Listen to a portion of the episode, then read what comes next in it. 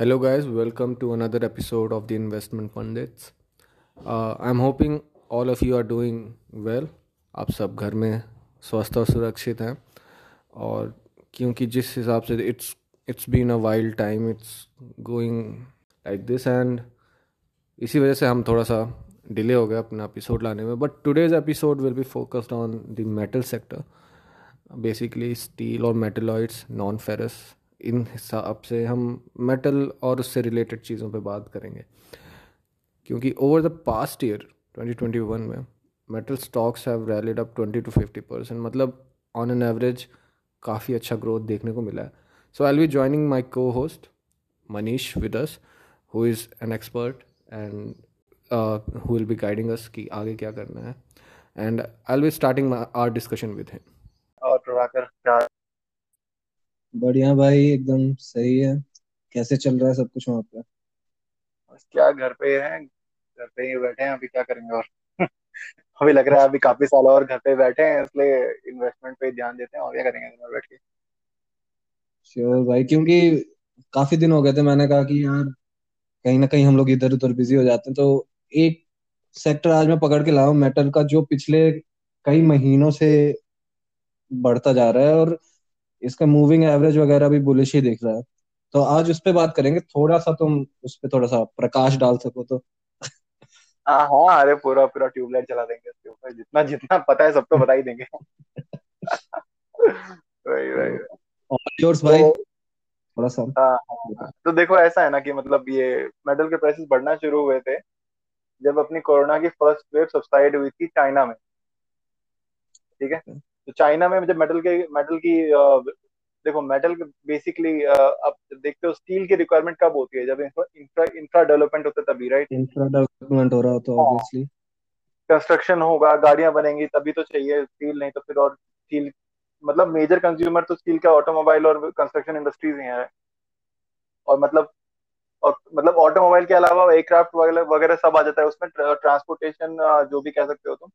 But उसके अलावा तो होम कंस्ट्रक्शन और नहीं तो मुझे लगता नहीं कि स्टील का और कोई ऐसा कोई बहुत मेजर रिक्वायरमेंट कोई होगा जो कि इनसे ज़्यादा कंट्रीब्यूट करता होगा स्टील की खपत में। तो मेनली मेनली तो कंस्ट्रक्शन और ऑटोमोबाइल कंस्ट्रक्शन और ऑटोमोबाइल हाँ। कार प्लेन वगैरह ऑटोमोबाइल के अलावा प्लेन वगैरह भी ऐड कर लो उसमें शिप बिल्डिंग ये सब। तो ये सब एक्टिविटीज़ जो थी सबकी सब बंद थी कोरोना के चक्कर में not only in India globally ठीक है? और हमसे मतलब ऐसा सोच के देखो कि मतलब यूएस में भी बनता चाइना में भी बनता। जब ये कोरोना की वेव सबसाइड होनी शुरू हुई और चाइना ने देखो जिस तरह के चाइना ने रिस्पॉन्ड किया था कोरोना को कि उन्होंने मतलब उनकी मिलिट्री ने अ, तुम्हारी ये रिमोट हॉस्पिटल्स बनाने शुरू कर दिए थे। जैसे वो फ़ील्ड हॉस्पिटल्स बनाते हैं वैसे उन्होंने जगह जगह बना दिए थे अब उनको परमानेंट कर दिया है। तो एक तरीके से चाइनीज़ गवर्नमेंट ने अपने इंडस्ट्रियलिस्ट को इंश्योर अश्योर कर दिया था कि देखो ये वेव अब सबसाइड हो गई है अब आप काम करना शुरू कर सकते हो। राइट उन्होंने जब जब उनके यहाँ पे कंस्ट्रक्शन एक्टिविटी वगैरह पिकअप होनी शुरू हुई तो फिर स्टील के प्राइसेस बढ़े थे। ठीक है? तो अब बहुत मेजर कंट्रीब्यूटर ग्लोबली इंडिया भी है स्टील का। तो इसमें फिर टाटा स्टील तुम देखोगे टाटा स्टील के प्राइसेस बढ़ने शुरू हुए थे। उस टाइम टाटा स्टील का पार्टली पेड का स्टॉक भी हुआ करता था, वो जब टाटा स्टील ने हम बंद कर दिया है। बट टाटा स्टील का बढ़ना शुरू हुआ सेल का भी कुछ खास नहीं बढ़ा था उस टाइम पे। फिर बीच में जब ये यूएस बॉन्ड यील्ड्स की की ग्रोथ बहुत स्पीड से ग्रो कर रहा था तब इनके वैल्यू मतलब ये तकरीबन 800 900 पहुँच गया था टाटा स्टील का स्टॉक 900 के ऊपर ही था। उसके बाद जब ये बॉन्ड यील्ड वाला इशू हुआ तो फिर घट के साढ़े छह सौ पे आ गया था but that was the bottom उससे नीचे ये कभी जा नहीं सकता। और that used to be the time ago currently तो हज़ार के ऊपर ग्यारह सौ के ऊपर तो बारह सौ टच किया था। तो डेली जाता है अब तो डेली चले अब क्योंकि अभी भी मतलब डेली चाइना के मार्केट में अब के स्टील का प्राइस जो है ऑल टाइम हाई के आसपास घूमता ही रहता है। मतलब ऐसा नहीं है कि नीचे आ रहा है। वो रोज नया हाई बना रहा है। रोज नहीं तो हफ़्ते में दो बार भी एक बार तो बना ही देता है नया हाई। और ऊपर से क्या है कि आपका जो ये बेस मेटल का कॉस्ट है right it's not only about steel ऐसा नहीं है कि टाटा स्टील चल रहा है इसका मतलब कि बाकी सब नहीं चलते। टाटा स्टील अच्छा मैं आप शेयर से बाद में आएँगे पहले थोड़ा सा बैकग्राउंड देख लेते हैं। आपके बेस हाँ। मेटल के प्राइसेस भी बढ़ रहे हैं। बेस मेटल मतलब वो कॉपर हो गया मैग्नीज हो गया सिल्वर हो गया गोल्ड हो गया। ठीक है ये सब ये सब प्राइसेस मतलब एक तरीके से आप कह लो कि खासकर कॉपर पे तो आपको बहुत ज़्यादा ध्यान देना चाहिए। कॉपर ने अभी ऑल टाइम हाई भी कुछ दिनों पहले लगाया था। इंडिया में कॉपर के प्लेयर एक ही है। We will discuss about that also ठीक है still steel in base metals में नहीं आता आयरन लेकिन इनमें आता है आयरन कॉपर मैग्नीशियम लेकिन आयरन देखो सिर्फ़ आयरन तो किसी काम का नहीं है ना। ऑब्वियसली तो, मिक्स करके हाँ दूसरे आयरन का प्ले मतलब बनते हैं उसमें तो। हाँ हाँ वही ना आयरन का प्ले तो मतलब स्टील ही है मतलब शेयर मार्केट में और तो कुछ है नहीं। तो वही है मतलब अब देखो और वैसे प्रभाकर यार देखो, इतना साइंस तो देखो बेसिकली मैं यही बोलता हूँ, सबको शेयर मार्केट में आते हो ना तो तुम, तुमको जिस चीज़ के बारे में थोड़ा सा नॉलेज होगा ना, उस उस तरीके के शेयर खरीदो। समझ रहे हो? अब जैसे यार तुम बैंक में ऑफिसर हो, तुम्हें बैंकिंग के बारे में ज़्यादा पता है है ना? हम बाहर से बैठ के सिर्फ़ ये नंबर पढ़ सकते हैं कि एनपीए इतना हो गया इतने परसेंट का प्रोविज़न था इस बार। क्या कहते हैं? इतना इस बार उनका क्वार्टरली रेवेन्यू आया और बैठ के तुम्हें इंटरनली ज़्यादा पता होगा कि यार ये जितने वैल्यूज़ हैं इसमें कितना सच कितना झूठ। जिस सेक्टर में हो वहाँ पे तुम्हें थोड़ा आइडिया मतलब जिस चीज़ का आइडिया है वहाँ पे तुम थोड़ा गैस वर्क गैस वर्क भी नहीं थोड़ा लॉजिकल वर्क लगा सकते हो। तुम तुम सही चीज़ बता सकते हो कि मतलब अगर ये अगर तुम मतलब मैं चलो सीधा ग्राउंड पे बात करते हैं। तुम इंडियन बैंक हम्म। और आ, क्या कहते हैं ये बैंक ऑफ़ बड़ौदा में डिफरेंस बता सकते हो ठीक है तुम okay. इन दोनों इन दोनों के कंपैरिजन ज़रूर कर सकते हो अगर तुमसे बोला जाए तो कि इन दोनों हम्म। में से बेहतर कौन है किस मामले में तुम पॉइंट बाय पॉइंट कंपेरिजन कर सकते हो एनपी के मामले में कौन सा बेहतर है भाई डिपॉजिट के मामले में कौन सा बेहतर है किससे क्रेडिट कार्ड ज़्यादा यूज़ होता है तुम्हें ज़्यादा पता होगा ठीक है लेकिन हाँ. हम हम लोग जो बाहर देखते हैं हम तो नंबर्स देखते हैं ना और नंबर सबको पता है नंबर कितने फ़र्स्ट होते हैं तो वही। चीज़ है कि हाँ वही देखो ना अब तुम उस आईटी के बारे में पूछो मैं तुम्हें बता दूँगा कि विप्रो के नंबर कितने ही बढ़ रहे हैं। विप्रो को आज तक कोई बड़ा प्रोजेक्ट नहीं मिला है। आज तक सपोर्ट प्रोजेक्ट ही कर रहे हैं वो लोग। तो सपोर्ट प्रोजेक्ट से क्या कोई लीप लीप नहीं ले सकता अचानक से। हाँ कोई ऐसा इनोवेशन देखो बेसिकली क्या हमको अब से पाँच साल बाद तो आज पाँच साल बाद तो ये जावा और. डॉट वाली एप्लीकेशन इतनी नहीं चलने वाली राइट और तुम्हारे पास डेवलपर जब तुमने सारे ऐसे ही भर रखे हैं तुम्हारे को सपोर्ट प्रोजेक्ट ही करना है तो फिर तुम कब एआई पे और एमएल पे जाओगे और कब तुम क्या कहते हैं कि एस के जो नए प्लेटफॉर्म आ रहे हैं उन पे जाओगे? टेक्नोलॉजी पे कोई रिसर्च नहीं कर रहा कोई इन्वेस्टमेंट नहीं है तो। हाँ वही ना और स्पेशली अब ऑटोमेशन के जमाने में अगर तुम अपना टूल नहीं बनाते हो कोई आईटी कंपनी अपने टूल्स नहीं बनाते हैं तो कब तक वो दूसरे टूल्स को सपोर्ट करते रहेंगे? भाई अब तो मतलब वो टाइम चला गया ना कि तुम्हें क्या कहते हैं अगर सिस्टम खराब हुआ तो पर्सनली किसी को फ़ोन करके बुलाना पड़ेगा। है ना? तो वही वापस वापस मेटल में लाते हैं यही आइडिया आइडियोलॉजी मतलब। हाँ, हाँ मतलब हाँ, सेक्टर तो कोई भी हो आपका mindset should be fixed about this हाँ तो मैं वही बोल रहा हूँ कि देखो सेक्टर में क्या होता है कि जैसे जैसे मेडल चल रहा है तो अब सब लोग देख रहे हो मेडल चल रहा है आप उसमें से अगर आपको नहीं पता है मेडल के बारे में कुछ की मेडल्स में अलॉय का मतलब क्या होता है कौन सा अलॉय किस तरीके से बनता है बेस मेटल कौन सा होता है फिर आप मतलब बेस मेटल में से कौन सा मेटल सबसे ज़्यादा यूज़ होता है? किस चीज़ सबसे ज़्यादा यूज़ होता है ठीक है? आप डेली डेली एक्टिविटी में कहाँ पे क्या यूज़ होता है? तो आप सिर्फ़ जो सबसे बड़ा शेयर है उसी को खरीदो। ठीक है? मार्केट लीडर खरीदो जो सबसे बड़ा मार्केट लीडर है। हाँ उस सेक्टर में। जैसे हमको केमिकल्स के बारे में घंटा कुछ नहीं पता। ठीक है? तो हम केमिकल हम्म। में जाके ना हम जाके ये ये करने नहीं बैठेंगे। विंती ऑर्गेनिक्स और लक्ष्मी ऑर्गेनिक्स के डिफरेंस पता करने नहीं बैठेंगे। कौन सा बंदा इनमें से कौन सी कंपनी क्या स्पेशलिटी केमिकल बनाती है? हमको समझ भी नहीं आने वाला। ठीक है इसलिए जो सेक्टर नहीं पता अगर आपको उसमें प्ले करना है तो हमेशा सेक्टर लीडर पकड़ो जो कि टाटा स्टील है। और दूसरा मैं बोलूँगा सेल ठीक है? सेल सेल हाँ। सेल का भी परसेंटेज चेंज अराउंड वही सेवन एट टेन के रेंज में ही चल रहा है। मतलब, मतलब देखो सेल अभी कुछ दिनों से तुम पचास साठ परसेंट ऊपर चल रहा है। रिसेंटली एक महीने में ही शायद एक या दो महीने में किसी परसेंट ऊपर आ गया। और खासकर अगर तीन चार महीने पहले का देखो तो डबल ही हो गया। लेकिन ये यहाँ से भी पचास परसेंट ऊपर जाएगा ये डेफिनेटली मैं गारंटी दे रहा हूँ। तेल का जो स्टील आउटपुट है साल का in terms of tonnage that is almost equal to Tata Steel का आउटपुट ठीक है? बहुत डिफरेंस थी दोनों में लेकिन दोनों की आपके मार्केट कैप में बहुत बड़ा डिफरेंस है। ठीक है? उसका रीजन यही है कि SAIL is a PSU PSUs are under valued currently but they will not be under valued for life ठीक है? हम्म, जैसे जैसे यहाँ डी इन्वेस्टमेंट होगा। का जिस दिन से न्यूज़ आई इसकी डिसइन्वेस्टमेंट की तब से उसका स्टॉक भागे ही जा रहा है भाई। मतलब अब लोग बोलेंगे कि हाँ हफ़्ते में दो परसेंट तीन परसेंट चल रहा है। अभी हफ़्ते में तीन परसेंट बहुत होता है यार कोई कॉन्स्टेंटली अगर कोई कंपनी तेरे को हफ़्ते में तीन परसेंट दे रही है तो मतलब मैं तो बोलूँगा कि सब कुछ ये मत देखो कि कोई और कंपनी जो पचास परसेंट देगी एक महीने में कोई बात नहीं। जो कंसिस्टेंटली तीन परसेंट दे रही है वो तो न्यूज़ पे दे रही है। जिस दिन हो गया उसका डिसइन्वेस्टमेंट उस दिन क्या हाल होगा? ओके है। तो पीएस पीएसयू में सेल और बिग प्लेयर में टाटा सेल सेल अगर सेफ़ जोन में रहना है हमेशा टाटा स्टील और सेल पे रहो। सेल में बोलूँगा SAIL is better than Tata Steel right now valuation बहुत ज़्यादा बढ़ गया है उसका। टाटा स्टील का बहुत स्ट्रेस्ड हो गया है उसके मार्जिन बहुत स्ट्रेस्ड है। मतलब टू हंड्रेड एमा से तो बहुत ही ऊपर चला गया है वो भी। तो मतलब वापस आएगा।